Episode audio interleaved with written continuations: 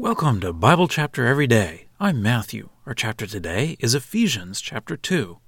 Let's ask God to bless our time today. Heavenly Father, thank you for this chapter. Thank you for explaining these things to us. Thank you for making us alive. Thank you for adding us to your people. Thank you for uniting us to you. Thank you for building us into a temple to give you praise. Thank you for dwelling in us. Thank you for the great promises that we know we have by faith, and that yet we are looking forward to see all the details to come. Amen. Ephesians chapter 2. And you, although you were dead in your trespasses and sins, in which you formerly walked according to the course of this world, according to the ruler of the authority of the air, the Spirit now working in the sons of disobedience, among whom also we all formerly lived in the desires of our flesh, doing the will of the flesh and of the mind, and we were children of wrath by nature, as also the rest of them were. But God, being rich in mercy, because of his great love with which he loved us. And we, being dead in trespasses, he made us alive together with Christ. By grace you are saved, and raised us together, and seated us together in the heavenly places in Christ Jesus, in order that he might show in the coming ages the surpassing riches of his grace in kindness upon us in Christ Jesus. For by grace you are saved, through faith. And this is not from yourselves, it is the gift of God. It is not from works, so that no one can boast. For we are His creation, created in Christ Jesus for good works, which God prepared beforehand, so that we may walk in them. Therefore, remember that formerly you, the Gentiles in the flesh, the so called uncircumcision by the so called circumcision in the flesh, made by hands, that you were at that time apart from Christ, alienated from the citizenship of Israel, and strangers to the covenants of promise, not having hope, and without God in the world. But now, in Christ Jesus, you, the ones who once were far away, have become near by the blood of Christ. For he himself is our peace, who made both one, and broke down the dividing wall of the partition, the enmity, in his flesh, invalidating the law of commandments and ordinances, in order that he might create the two in himself into one new man, thus making peace, and might reconcile both in one body to God through the cross, killing the enmity in himself, and coming, he proclaimed the good news of peace to you who were far away, and peace to the ones who were near, because through him we both have access in one Spirit to the Father. Consequently, therefore, you are no longer strangers and foreigners, but you are fellow citizens of the saints and members of the household of God, built on the foundation of the apostles and prophets, Christ Jesus himself being the cornerstone in whom the whole building, joined together, grows into a holy temple in the Lord, in whom you also are built up together into a dwelling place of God in the Spirit. Well, that's the reading. Let's dig in. Paul started telling the Christians his prayer for them, and it isn't certain if he is still explaining his prayer or if he's explaining salvation to them so they can understand his prayer. Either way, it is good for us to really think about these things and pray about them. This chapter starts with the word and because Paul is still continuing with that prayer explanation. Paul says that in the past they were dead in their sins. God told Adam that in the day he ate from the tree he would surely die. And even though Adam continued to live for many years after that day, the physical sentence of death was on him. He could no longer live forever. And spiritually, he died that day. He was separated from God by his sin. So we also were dead in sin, we couldn't save ourselves, but God made us alive. Verse 5 And we, being dead in trespasses, he made us alive together with Christ. By grace you are saved. The point is that we didn't earn our salvation. We didn't work ourselves alive again. God made us alive with Christ. Grace is a gift.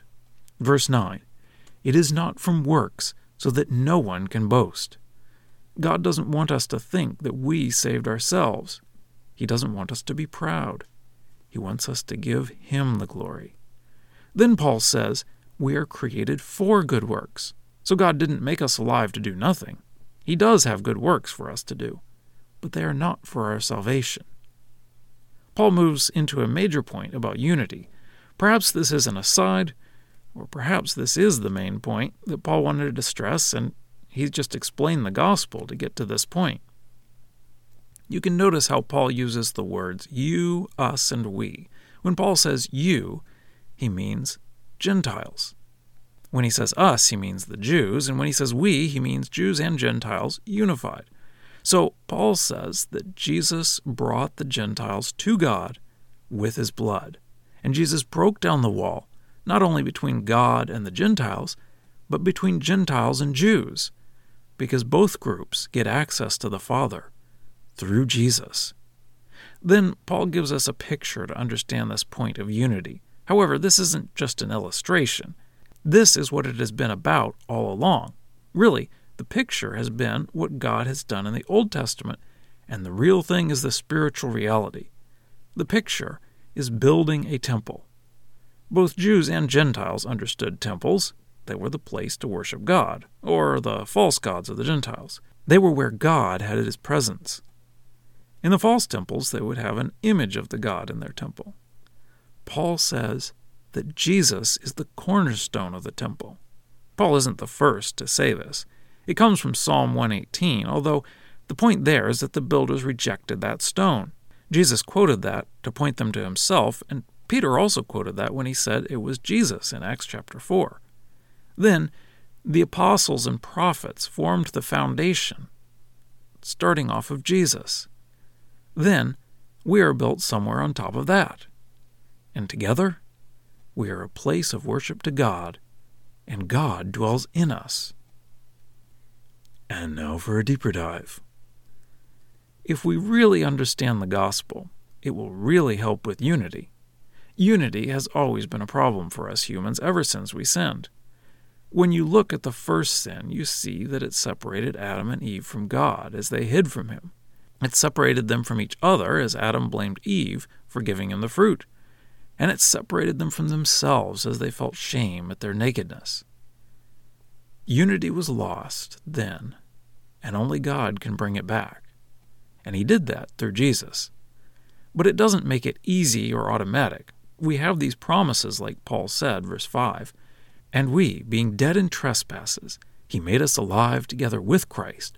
By grace you are saved, and raised us together and seated us together in the heavenly places in Christ Jesus, in order that He might show, in the coming ages, the surpassing riches of his grace in kindness upon us in Christ Jesus.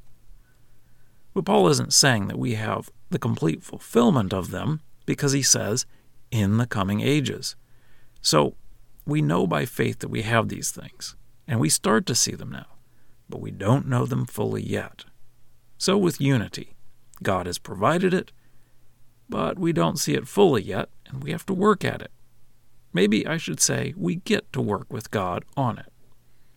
One of the divisions among Christians is in understanding our salvation.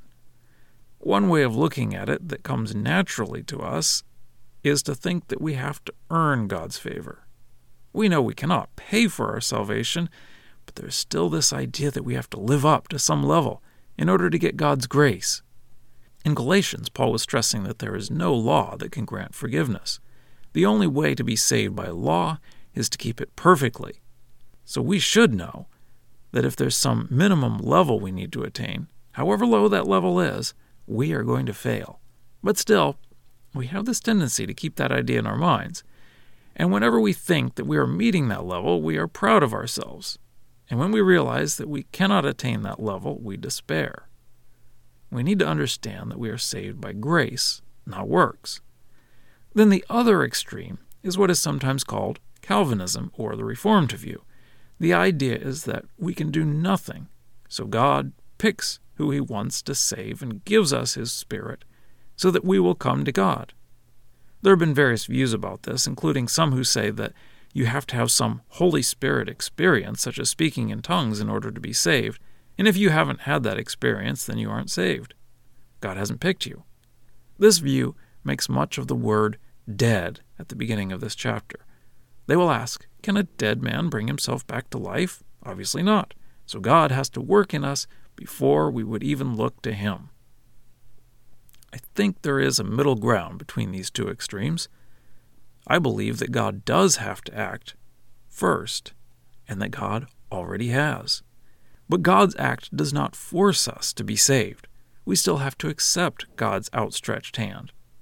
But looking to Jesus is not a work that we can be proud of. There isn't some minimum level of works that we have to accomplish for God to provide His grace and forgive us.